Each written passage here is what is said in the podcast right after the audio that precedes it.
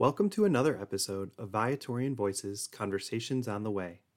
This episode is another Roundtable on the Way, a more in depth feature to explore things a little further than we can squeeze into the usual 15 minutes. For this installment, we are celebrating the Viatorian legacy at a parish we founded, St. Thomas More Catholic Community in Henderson, Nevada. As the regional population grew around Las Vegas, residents in the Green Valley area of Henderson saw a need to start a new parish in their area. Early gatherings started in 1984 and were held in a preschool and later a mortuary chapel. In 1986, the Diocese of Las Vegas established St. Thomas More Catholic Community, with Viatorian priest Father Tom Long, CSV, as its first pastor.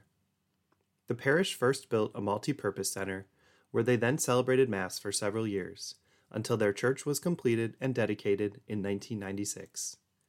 Several Viatorians have served as pastors and associate pastors, and many lay parishioners have become Viatorian associates. In 2019, the Viatorians handed administration of the parish to the Diocese of Las Vegas, concluding 33 years of leadership there. Today, we seek to celebrate the origins, ministry, and community life of this Viatorian founded parish and honor the good work that continues today. I'm Pre Associate Dan Masterton from Vocation Ministry, and it's my pleasure to produce this episode for you. Today's conversation starts with founding pastor Father Tom Long. After Tom, you'll hear from Associate Julianne Dwyer, a longtime parishioner, faithful parish minister, and continuing volunteer, followed by Brother John Eustace, CSV, who was a parishioner with his family during his teen and young adult years growing up in Henderson. Enjoy! How did the need for St. Thomas More Catholic community arise? What are what are kind of the origins of this parish becoming a need in the area for Catholics? So maybe you can start that story, Father Tom, and we can go from there with some of your recollections okay. started. Yeah, we were uh, talk, going back to the early '80s.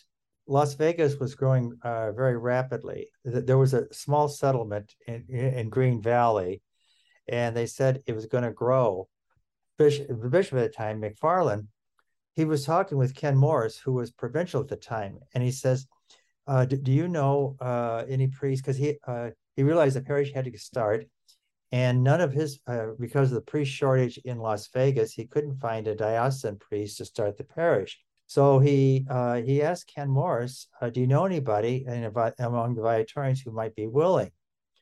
So I got a call from Ken. says, uh, "Tom, can you come?" I was at St. Viator's in Chicago at the time. Says, "Tom, can, can you come out uh, here to uh, Arlington Heights? There's something you want to. Uh, I want to talk with you about."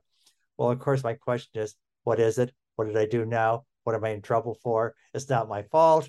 You know, all of that. And then I, I met with uh, him and Pat Render, and they said, you know, they needed a, a new parish out there. Would I be interested in going out there? And uh, it was a challenge. Uh, I was interested, and they said, "Well, fly out there and see what you think." So I flew out there, and I met with Caesar Caviglia, who was the pastor of St. Peter's in, in Henderson at the time. He drove uh, out, and he said, at that time, it was raw desert out there.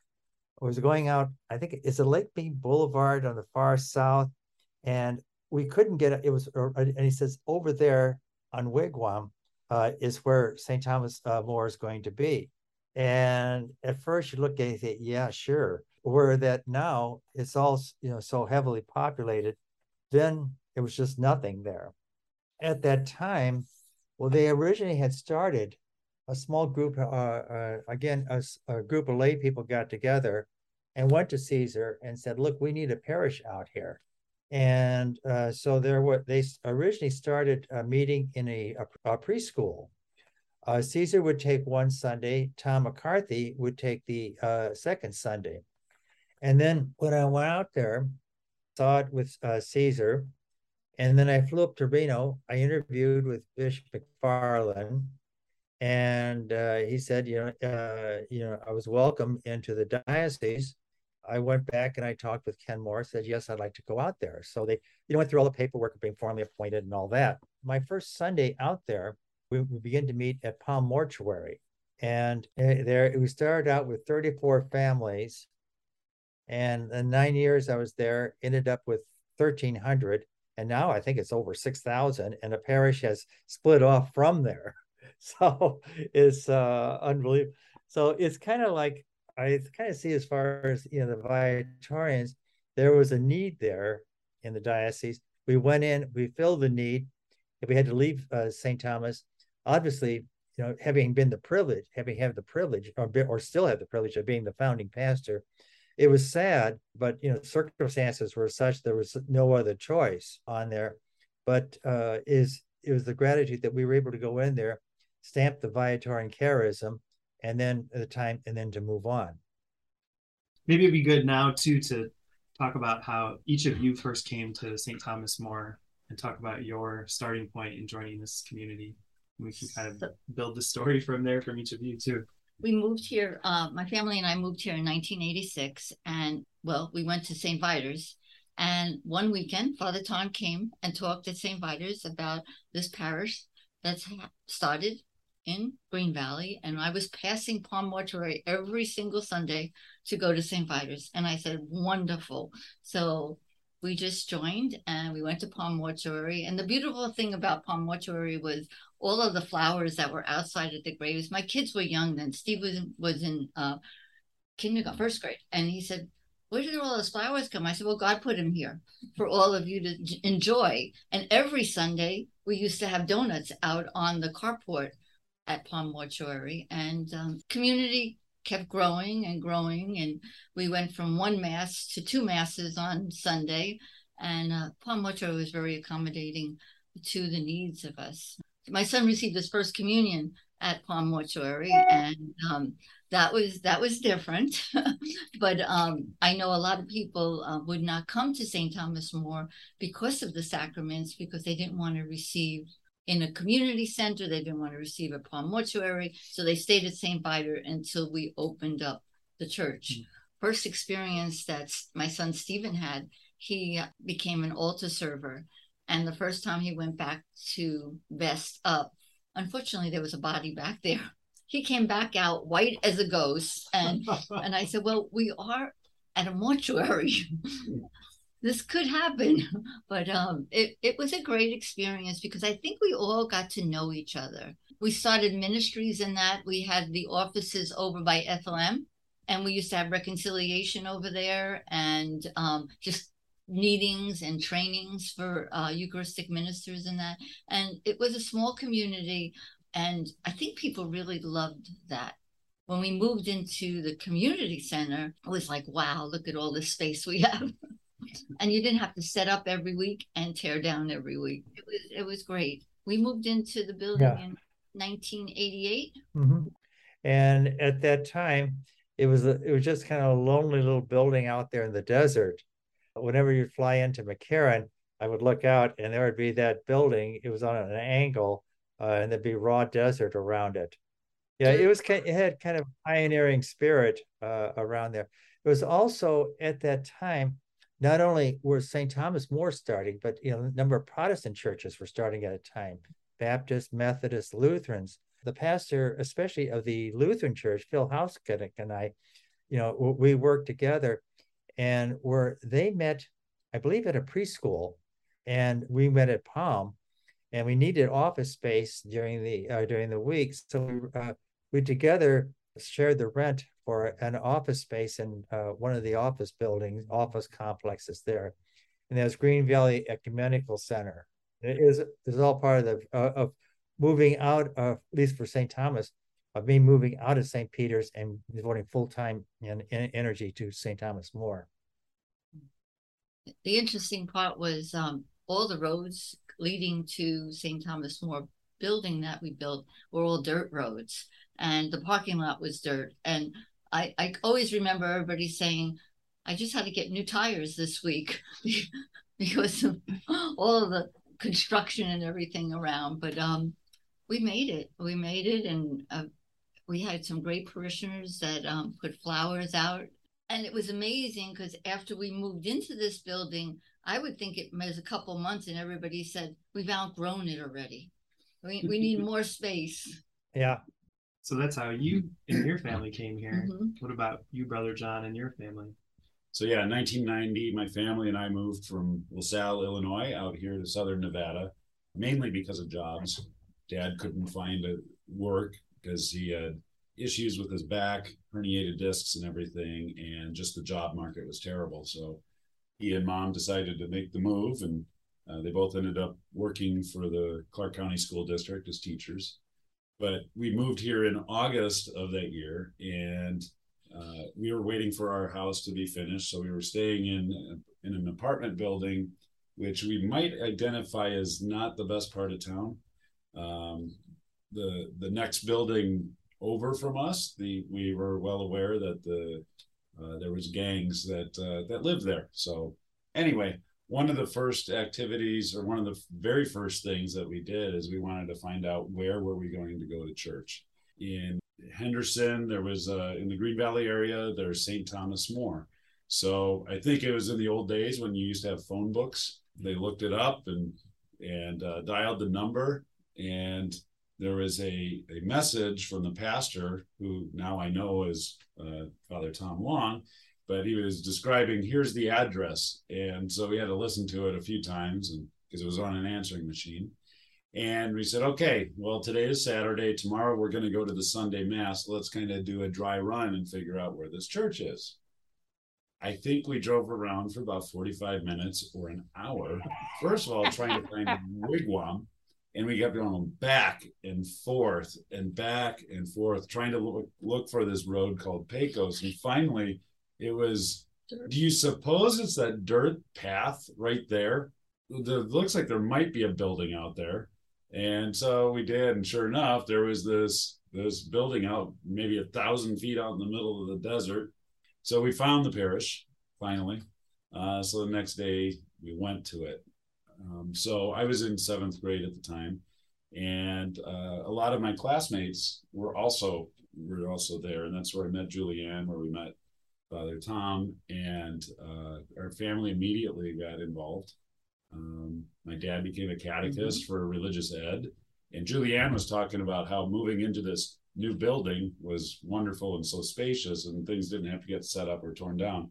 By 1990, things had to be set up and torn down often. Uh, I remember after the mass, mm-hmm. uh, we'd come down, move all the chairs, set up cubicles for religious education to happen that week. And then reverse it again. Uh-huh. And then in the center, we left chairs and the altar to have morning mass. And um, I could always remember um, the worst part was trying not to get the carpet dirty and no juice, nothing red. Yeah. And it was, it was, it was really hard. It was, you know, because we would, um, we'd have three sessions of, of classes on Sunday, Monday, and Tuesday. And Tuesday night at eight o'clock, we would be taking all the petitions down, putting them away, setting it up for morning mass again, and setting up the yeah. reconciliation room because that was a classroom. And people were we were using classrooms. The kitchen was a classroom. The nursery was a classroom.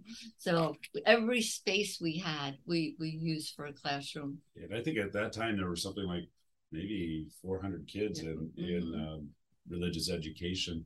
Another thing yeah. that was kind of a neat uh, connection for us, us being from Illinois, um, all of a sudden there's a priest from Illinois. We're like, oh, that's kind of interesting. And well, we we knew that Tom was a Viatorian. We knew there was a Saint Viator, and some of our really good friends from uh, the LaSalle Peru area in Illinois. One of them had gone to Alleman High School, oh. and she said, "Oh, I had Viatorians as teachers." We're like, "No kidding!" And so it was a kind of an interesting connection on our side. Two of our worlds kind of came together. Little did I know I would end up joining the Viatorians, but I did. yeah, and as a side note, I taught at Alleman High School. So. oh. we all find uh, each other in church. There's nowhere to hide. All the connections just come back together over and over and over again. So you talked some of the things about the mortuary and the preschool and the multi-purpose. What were some of the other growing pains or some of the interesting quirks and twists and turns as you grew into the space and started to need the church to come along? I remember announcements at uh, religious ed classes that would be at night. It's like, do not wander past the parking lot uh, because it's desert out there. And oh, I also remember the Stations of the Cross Uh-huh. being on piles of dirt, just these sticks that were uh, on the tops of the piles of dirt. and we had the RCIA program here, and the adults would be baptized. So we had this horse trough, and for the Easter Vigil, it was set up, and it, it we had plants all around it and everything. It looked nice, but it was still a horse trough. and I Yeah. will never forget. Father Tom would get in with the people to be baptized and and baptize them, and it was so moving um, to see Father Tom getting in there exactly with them and that. But um, we would set up the space, and everybody would be able to see everything that was going on. So um, that was that was a good part about it. And and the skirting around it, it was from a plan from Milwaukee. Chises Milwaukee had that, uh, where there were steps going in. In there, you climbed up steps, and there were steps uh, going down into the horse trough. At first, you know, it sounds kind of wild, but it was, it, like I say, it was a very moving ceremony uh, on Holy Saturday night because we would have the fire, blessing the fire outside in the desert, people it was small community was small enough that we could process in and go through also during the easter season the, the uh, horse trough would be there in the middle there and the chairs would be around it and when we had baptisms it was the dunking of the infants yeah, again it was the uh, birth to new life Mhm. uh, you know, or, or, and when my associate Barbara Bigelow, she's since passed away. Uh, the diocese had a uh, uh, a program, liturgy training program with uh, John Gallen, but she she would be the one that would do a lot of the grunt work in this, and uh, she enjoyed it. But the joke was, I mean, she was very that you know, what's the difference between a liturgist and a, a terrorist?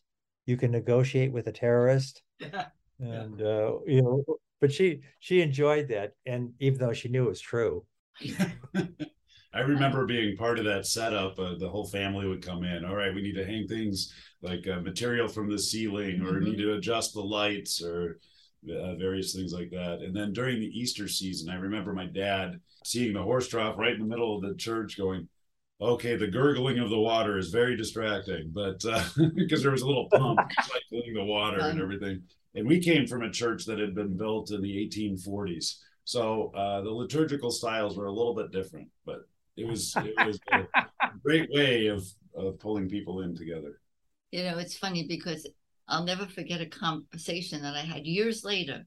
Somebody came to St. Thomas More and they said, Well, yeah, I remember coming here and leaving because it was really strange. They had this big, like a bathtub bathtubs in the middle of the assembly. And this can't be a Catholic church, she said. Then they just left. And then they realized later on when the when the church was built in that that this was all part of the community about growing pains and we did what we had to do to Mhm.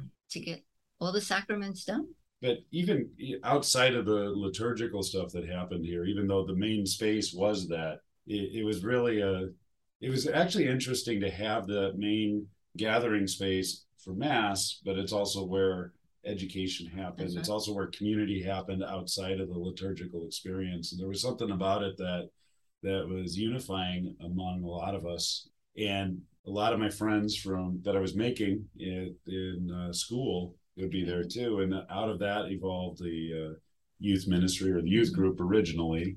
the, the high school was more youth at that time Mhm. and uh, we did a lot of interesting excursions in that um, we we did one time we did a scavenger hunt and we used our cars. And the, that's when we could drive people and we didn't have as many regulations with the, the diocese. And we would have to go to different places and take pictures. You remember that? Mhm. take pictures at all the different places. And then the first person back here won. And the one time I borrowed somebody's car, a band, I should say, because I had eighth grade, I had all eighth graders, because Ken allowed them to come on this journey with the high school kids. And uh, we didn't get back because I parked the car at the Mirage. I'll never forget this. And and he said, I said, can I just leave it here? Will we go take a picture? And he said, no problem. Just leave the keys in there. Came back and it was gone. And nobody knew where it was. Well, 45 minutes it showed up. And it was like, when I gave the car back, the van back to the person, they said, "Well, there's a lot more miles on here." Than I was like, "Oh my god, they must have took it for a joyride." but that was my first experience of doing a scavenger hunt in a car. We did we did a lot of great things. Things, things we learn. hmm Yeah. Then I wonder why the diocese made all these rules. So then what was it like to put the pieces together to start building the church finally after all these years of creativity and multi-purpose use? You know, what was it like to get the land and the plans and the money and all the efforts together to get a church built and Well, the land was donated by the Collins brothers. They're they're generous. I think they're Catholic, but then also they were one of the main developers in that area. And you know, when people you know want to move or uh, judge an area, they always look at the schools and churches. They knew they needed a Catholic church there. Bishop McFarland, he uh, what he wanted from the founding pastors, and there was a number of parishes being started at the time. He wanted a, a master plan and also a, a building community center. And as we were talking about, you know, built a community center. Now, he didn't want the community center to be too big because he, wanted it to be, as Julianne mentioned, it's already filled. Uh, it's get, starting to get crowded in here. He wanted people to kind of feel uncomfortable to realize it needed as far as to building a church. So the uh, and the and the pattern was the community center, uh, which was multi-purpose, as we've been talking about. And then once you, you get enough uh, people there to begin a capital campaign to build a church. When while meeting at in the mortuary, we built up uh, as far as reserve uh, financial reserve. Also, uh, in the diocese, they had uh, development director Dan Healy, who was who knew what he was doing as far as with capital campaigns, and he he he looked at our financial situation. Okay, now you have enough money in the bank, uh, you have a large enough uh, population to raise enough money, and then you take a loan from the diocese. It's basically uh, one third, one third, one third. You'd get an estimate of the building, and then you'd have one third in the reserves, one third uh, pledge for the capital campaign, then one third a loan from the diocese. But then also, while the pledges were coming in, the diocese would also uh, would loan you that money. But you had to watch those numbers very, very carefully. See, when when McFarland came in, the diocese previously had been bankrupt uh, under Bishop Green, and he he came in with an iron hand and you always knew when you went to say i appreciate because there was no nothing uh, underhanded with him. You knew right up front. He always asked you two questions. Is it legal? And can you pay for it? And if you answered yes to both questions you were free. He may not agree with you. If there's no to either one forget it.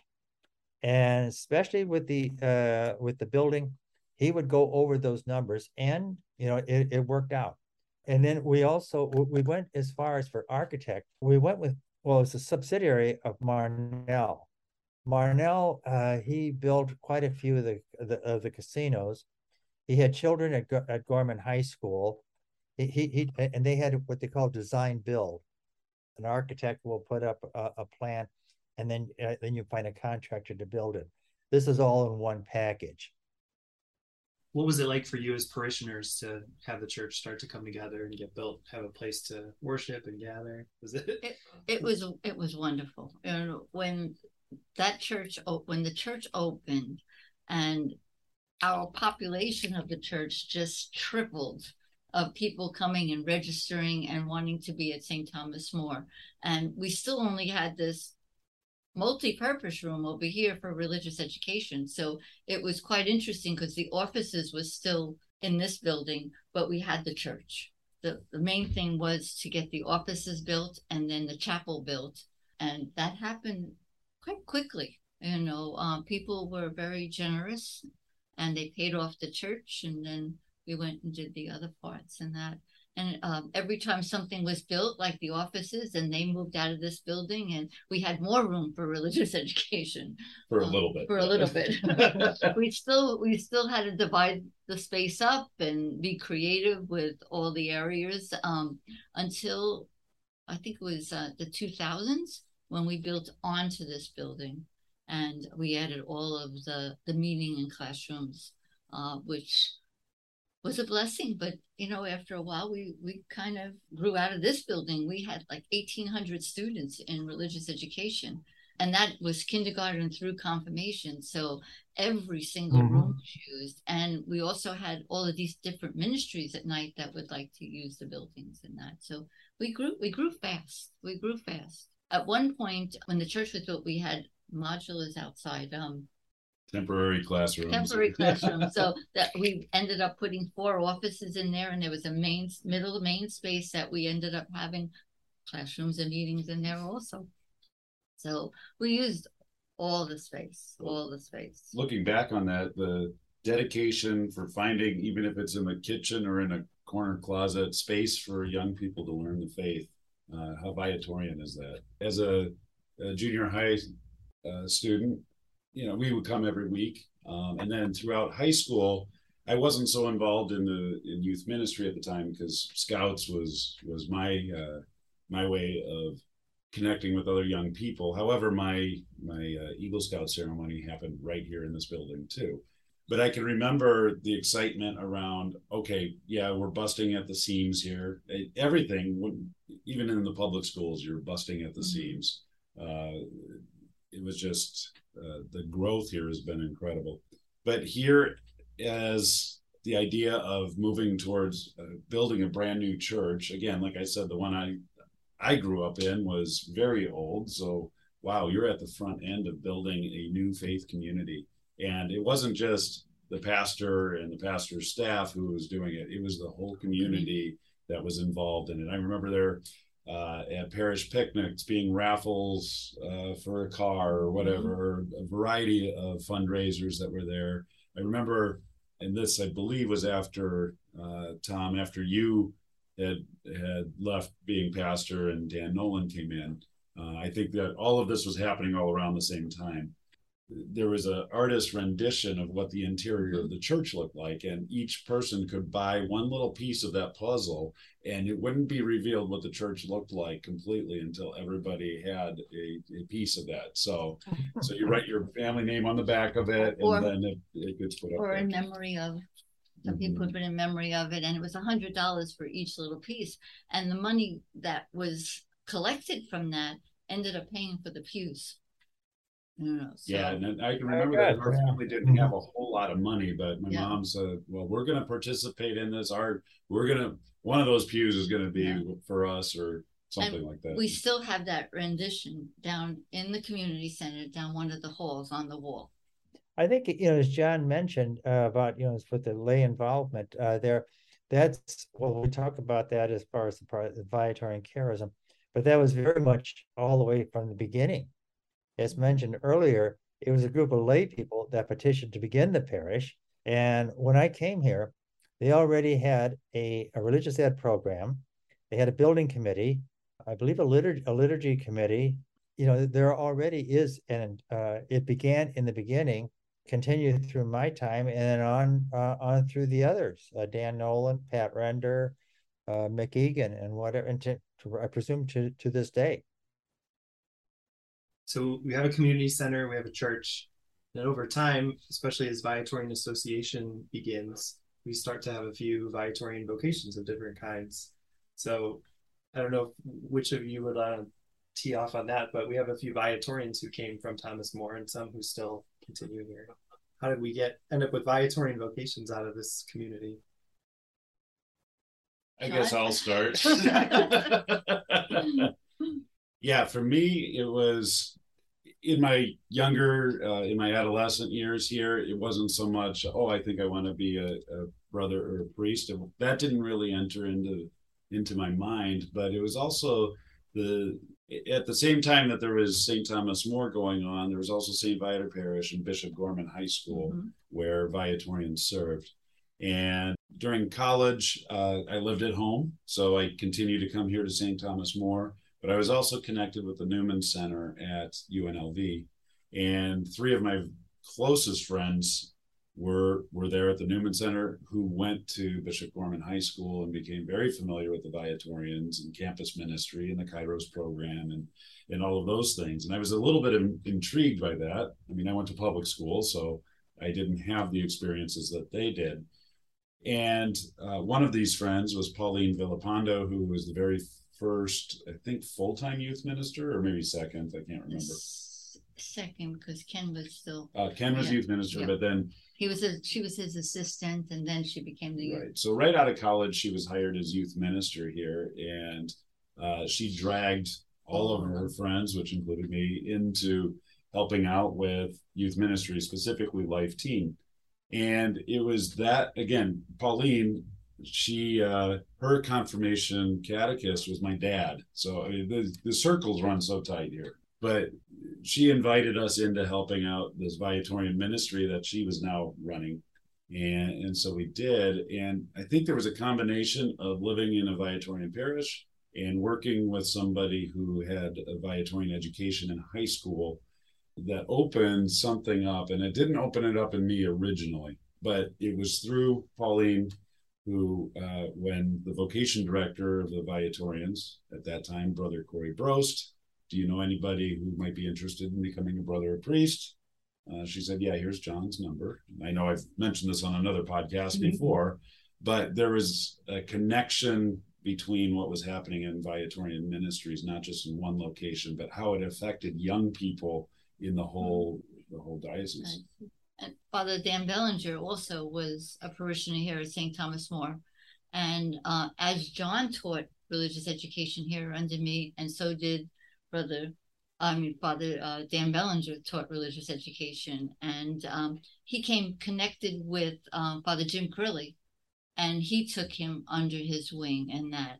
And then the next thing you know, he was going off to check out the Viatorians, which, And that was Now- what about uh, five six years before I did. I yes, think. yeah. So what about association? How'd you get involved with that?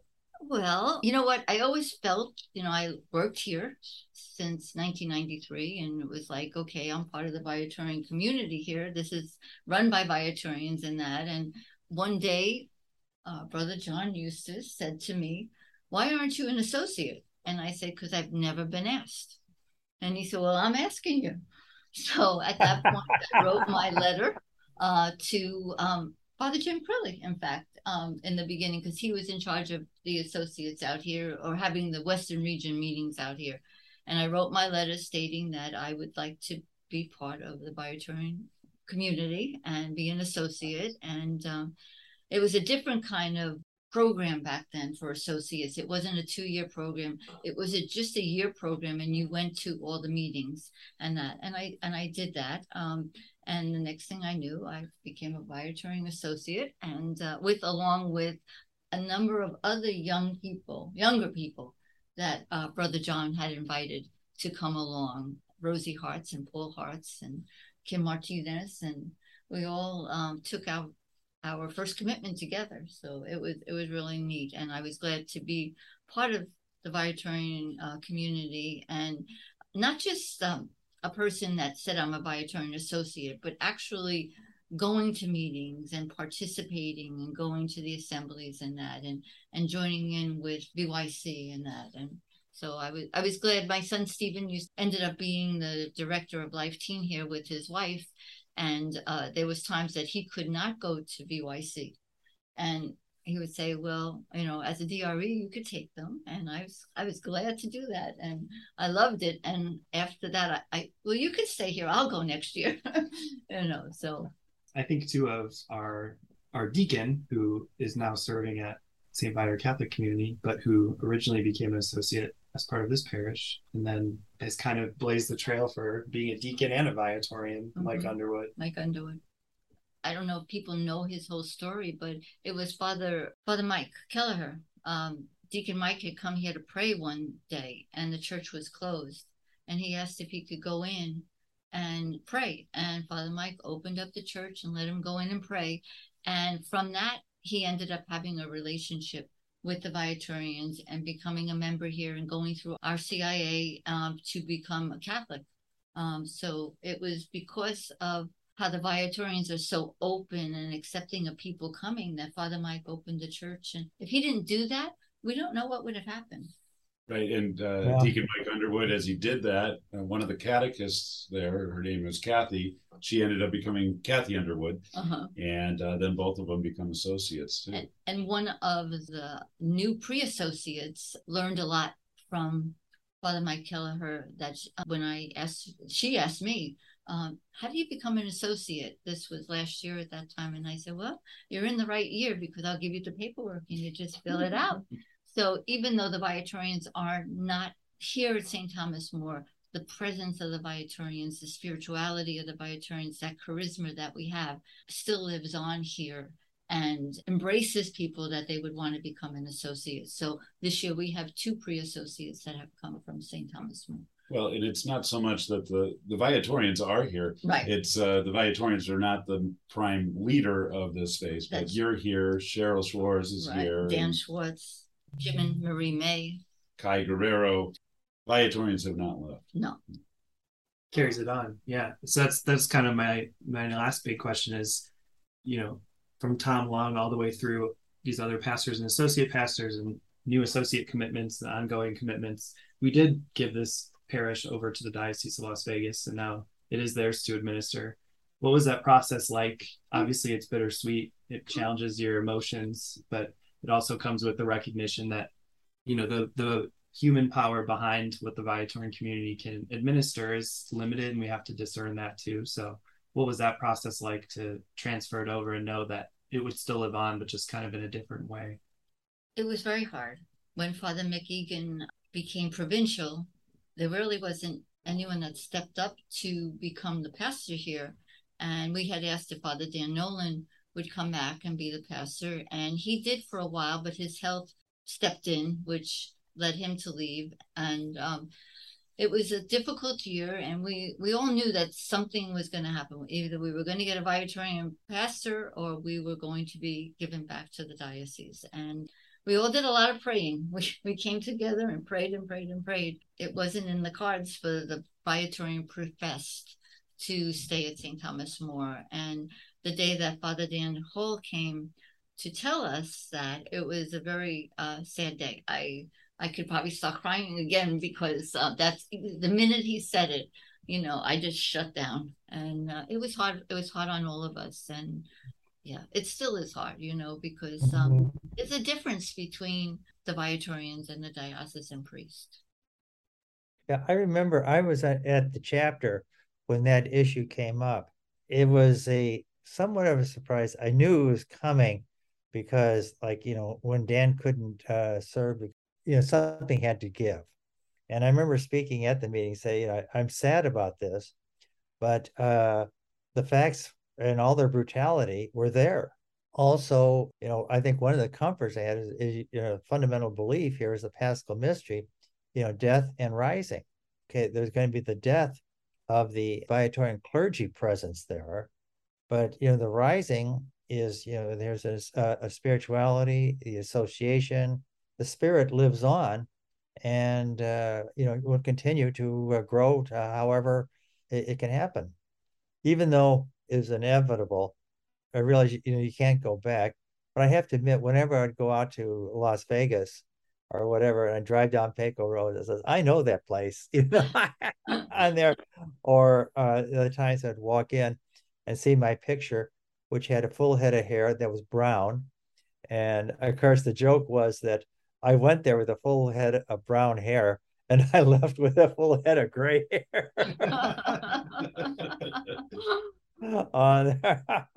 So Tom, I can remember uh, sitting next to you at that chapter meeting when the decision had to be made, and just feeling like, kind of looking back, going, okay, this is the place where I encountered for the first time in my life that ministry was going to be something of my life.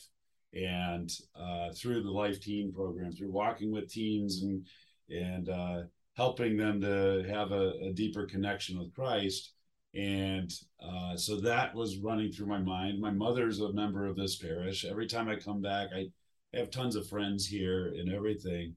But I, I can remember, uh, I don't remember exactly who said it, but the, the concept was there of what a grace that we were able to help build something.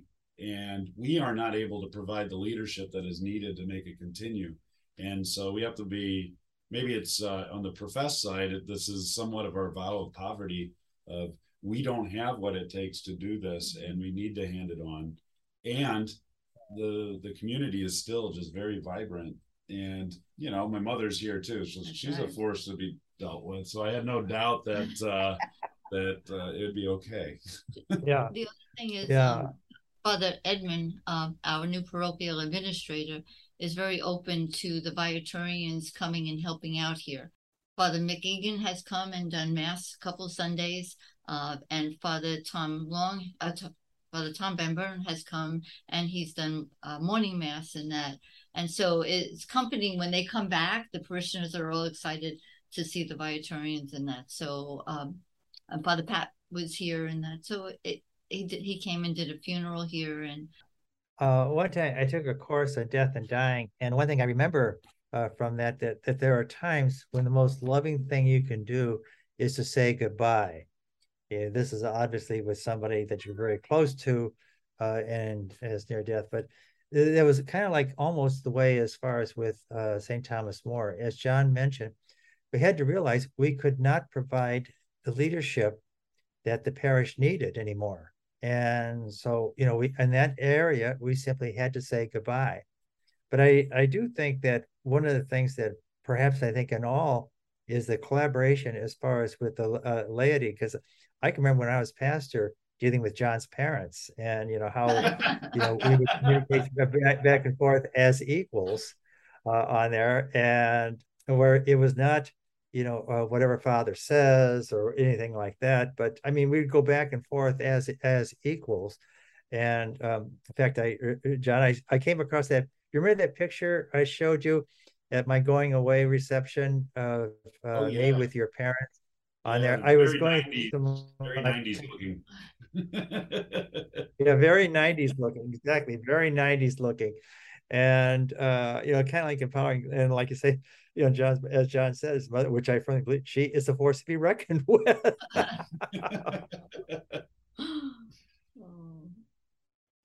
so maybe kind of a one last question to think about.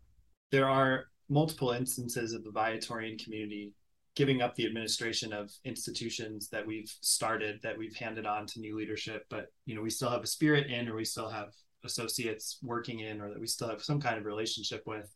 And we even have associates or even some professed members who don't live in an area where there are many viatorians but they continue to be a part of the community in a different way. And one of the questions that'll be asked over and over again over the coming years is what does it mean to be viatorian if you're not you know living and working in a place where there's a large number of Viatorians or an official sponsorship. So I wonder if you have any comments about what it's like to be a part of a community with such strong Viatorian roots and legacy, but kind of a different present and future to live out. I think you know being here at St. Thomas More and being around associates. Um, so we have that companionship. We, we we have a common bond in the charism of the Viatorians, and that I, I feel like if you've moved away from here and you're not with it, but you still have that spirituality of the Viatorians. You still, I've grown with the Viatorians in that. So I would take that anywhere that I, I went. I, I don't think that would die, you know, and I hope that would be for anybody that moved away from the community and wasn't in touch with the Viatorians day to day. And I think a, a, perfect example of it is this last weekend where we were at the Diocese of Las Vegas conference and uh, we set up the the vocation table for the Viatorians. There was just this fervor around the table at different times mm-hmm. with different people from different institutions, whether they're employed at Bishop Gorman High School or at Cristo Rey St. Viator or St. Viator Parish or St. Thomas More or anywhere in between, and all of them came. And I think that's think that's a theme that's running through here too, and part of the theme that got me to become a Viatorian. This charism is not contained within one address. That's right. This charism infects in a good way. Uh, it infects uh, a, a, region. It, it it brings about a certain energy that's just very attractive. Yeah. It helps us to bring it to people you know otherwise i think we wouldn't have pre-associates from st thomas more new pre-associates from st thomas more coming in if they didn't see the see how we are as Viatorian associates and that charism. So I think anywhere we go, we're going to bring that with us. I was amazed at the diocesan conference too, that especially seeing Brother Rob come back after a few years now back in Illinois. He's talking to a woman whose sibling is a Viatorian associate, but who he has a relationship with kind of in a second degree and has gotten to know and knows her family and her story. And she's not even working, living, or part of a Viatorian institution. She's just kind of in that next circle out, but nonetheless is, you know, involved and associated and is building and connecting relationships even from that point of view. So there is that kind of ripple effect that the vitality of the members kind of bring into all the parts of this diocese. And Tom, for a little while, you had been um, you'd been working in non uh, Viatorian sponsored uh, ministries. So what was that like?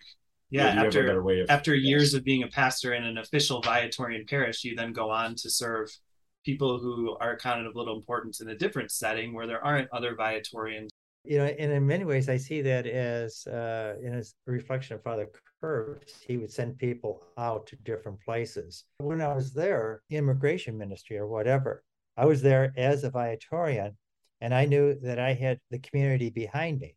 Like, say, for example, with the Interfaith Committee for Detained Immigrants, when we go, say, to the jails, I would be the only Viatorian there, but everybody knew I was one, and I knew that the community was behind me on that too you know, such things as being able to give me the car and the gas to travel to these places. Or, when I go down to Kankakee, offer me hospitality because uh, I'd be down at the at the center at 6:30 in the morning. Even though, you know, not physically next to uh, Viatorians all the time, there is, I think, as Julianne mentioned, you know, the, the companionship that comes at, at times. And it's good. And in many ways, it's intense, if you want to use that word, or meaningful and which gives nourishment to go back out. I just find it amazing. Uh, my 12 year old self pastor is now a person I can call my brother too. Uh-huh.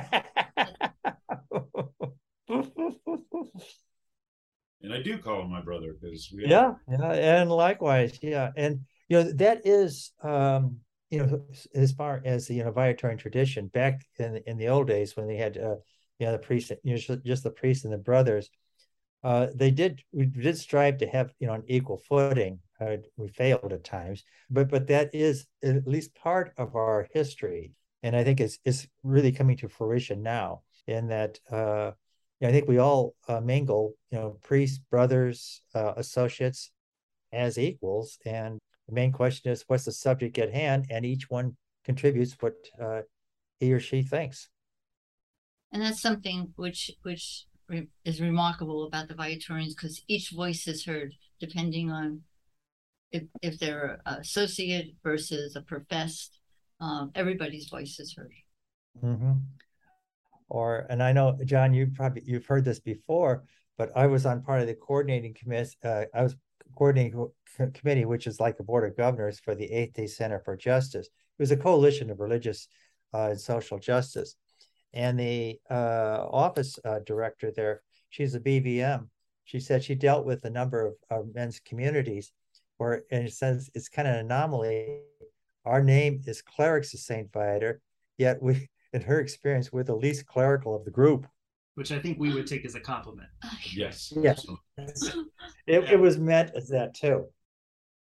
Tom, as as a founding pastor, as you're looking back at it, could you, when you look at St. Thomas More, what like what comes to mind now with what you see? I went there as a young man.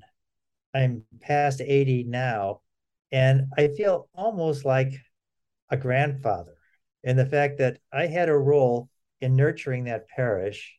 Uh, I'll be grateful for for the rest of my life as I look back now, it's almost like, you know, when a parent has a child, the child grows and flourishes on his or her own and and then becomes a parent, you become a grandparent and whatever.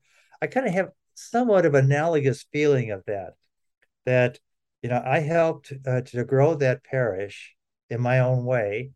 And then it was time for me after nine years to pass it on.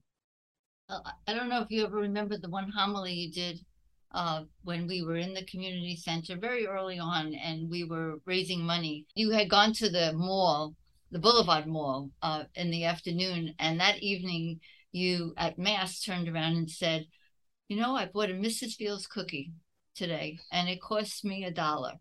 And some people don't even put a dollar in the collection. I will never forget that part of the homily because you you never really spoke about money. You and that was the first time like i heard you say something about money. And it was a great analogy though that we'll go to the mall and buy a cookie for a dollar but we won't put anything in the collection. And also you were great about um, encouraging people to come out of their comfort zone. Like even with myself um, you encouraged me to go to um, arizona scottsdale and go to a uh, Rite of Christian Initiation conference there. And I was like, well, I don't know if that's what I want to do. Just go and try it out. You know, I don't know if you remember that, but and I did, and I fell in love with the RCIA model. uh, right before we started this meeting, uh, Julianne, you invited us into the room where a bunch of noise was happening, and uh, it was. It, it, I think this is a synopsis for me: is the the Viatorian mission is very much alive and well here because there was an intergenerational and intercultural grouping of people, maybe about 20, 25 mm-hmm. people in there, probably from about age 14 all the way to whatever. uh, and they were preparing and practicing for the first life night. And one of the associates is in there, Kai Guerrero. And I mean, this is what this place is about. This is what Viatorians are about. And it's ministering. And people are smiling and I call this place home. I really do, and I think I can uh-huh. see it through them that this is their home too. Yep. And they immediately asked if you could stay and help. Uh, yes. that truly tells you you're home. Yes. That's all for this installment of Roundtables on the Way.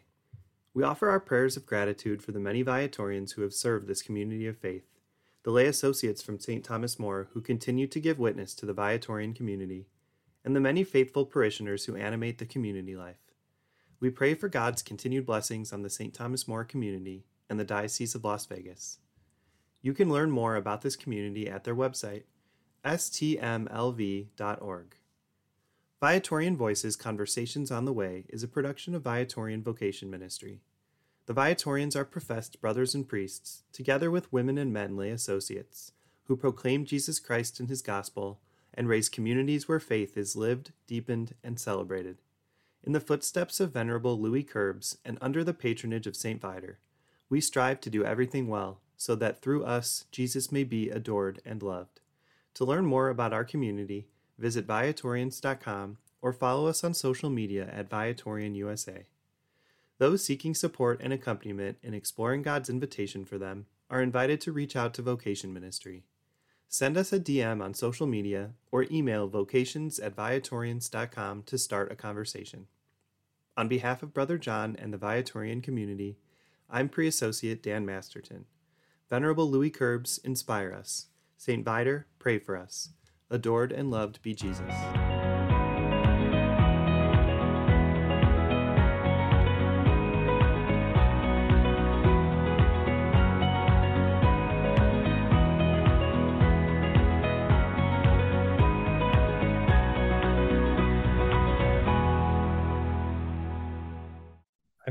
I mean, you know, the the valley, you know, as you know, it slopes down to Lake Mead and then it goes back up. And one time I was out in Vegas uh, visiting Jim Crilly. We went to dinner to that mesa up there and looked out all these lights. I said, "You just can't! Uh, unbelievable what had, what has happened out there." Yeah, it's it's grown. It's grown. We don't have that dirt parking lot anymore. No. No. Oh.